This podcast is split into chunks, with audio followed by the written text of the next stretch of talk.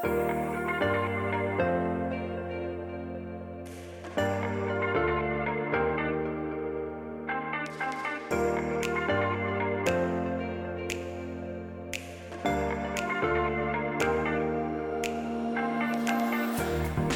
and welcome back to the Gelatin Podcast. It has been a while since our last episode and some big life changes since then. So I am now a dad, and that is equal parts scary, amazing, exciting, and absolutely exhausting. And so the idea of today's podcast is to talk about longevity. Okay, so I'm going to give you four tips to improve your health and longevity because I think now that I am a dad, like it's never not the goal, longevity and health, but when you're in your 20s and early 30s, and if you're single and if you're not a parent, then you can have some more sort of aesthetic goals, um, maybe performance goals if you compete in events and stuff. But when someone else's life, this precious little child who is going to grow up and not be so small, but when their quality of life is dependent on you being in it, that can really sort of change your mindset around things. And a lot of people that sort of start the gym, start paying attention to their food, come at it from a fat loss point of view. And that's not necessarily a bad thing. But when you can take the focus off of fat loss, sometimes that can actually lead to fat loss itself because we're not focusing on it, we're not getting bogged down by the fat loss progress.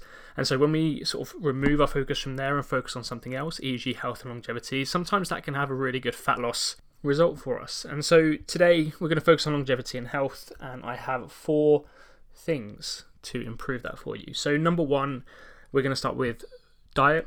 So, eat a mostly nutritious and nutrient dense diet. Okay, so with that, we're talking all the vegetables, all the fruits, lean protein sources, fiber, because that's very important and often overlooked by a lot of people. Try and stick to a certain calorie goal, so that might just be maintenance for you, or you might bring yourself into a very small calorie deficit. Focus on eating slowly and mindfully. And to ensure the long term sustainability of this, you want to ensure that you are including foods that you absolutely love. So that might be a little bit of chocolate, it might be a little bit of cake, it might be a few biscuits every now and then. And I did mention calories, and it's not necessarily that you have to track them. You could simply follow a simple food portion guide, and that's absolutely okay. As long as it's ticking all of those boxes that I mentioned, then you're all good. Tip number two to improve your longevity and long term health is to strength train two to four times a week. And the reason for this is for multiple reasons, basically, but uh, one of the often overlooked benefits is the long term self sufficiency. So, the problem with old age is we experience muscle loss, okay, so something called sarcopenia. And if we don't use our muscles, we lose them, okay, and this can happen from around about 30 onwards and it increases uh, in speed as we get older. And that is the reason why you see little old grannies and little old granddads at the bus stop, sort of hunched over, sort of struggling to get up and out of a seat, off the toilet, is because their body hasn't got the strength and conditioning to just deal with life at that point. So they are reliant on walking aids, they're reliant on helpers and carers, and that's not any way to live in my book. So if you are someone that wants to live old age on their terms, then make sure you are strength training. And I know I sort of fast forwarded there if you're in your 30s listening, sort of 50 years, um, but I think it's often overlooked. Okay, um, it's going to sort of improve your long term quality of life, um, not just in your 80s, but all of the years before that as well. You're going to be able to play with your children, your nieces and nephews. When that comes about, you're going to be able to play with grandchildren far easier, and that is going to improve every aspect of your life. Okay, it's going to improve your connectedness, um, it's going to minimize your risk of loneliness. So, again, it might feel like that's far off, but make sure you're strength training two to four times a week now to reap those rewards further down the line. And the thing is, the the brilliant thing is with strength training, you don't have to wait till then to reap the rewards. They are almost instantaneous. Like you are just going to be able to deal with life better if you are strength training. So make sure you get it in. Tip number three so, with our strength training, we are working our muscles, we are contracting our muscles. Another one is mobility. Okay, so we want to be able to control our muscles through large range of movements, both under load and not under load. So make sure we are including some form of mobility in our week now to again not only reap the rewards right now, but also further down the line. We are not going to have sort of tight chest muscles that bring our shoulders forward and hunch us over at the bus stop if we are doing mobility now. So try and include that. I recommend try and do something every day if you can, even if it's just sort of like two to five minutes, because the key with this really is frequency, okay, rather than duration. So try and do that. If you can't do that, please try and ensure that you're doing sort of two to four times a week. Again, maybe slightly longer sessions, 10 plus minutes. But that is, again, going to really ensure that you can live life on your terms as you begin to age. And when we get really super tight muscles, that's when injuries can start to happen. Okay. So, again, to be able to play with your children, grandchildren, whoever it is, make sure we are not only working the muscles, but stretching the muscles and moving them through nice big range of movements. Tip number four is to walk or just move daily. Okay, walking is completely free, it's easily accessible, and everyone can and should be doing it every day. Okay, you don't need to necessarily hit 10,000 steps. The health benefits of walking can be easily achieved by seven and a half thousand steps.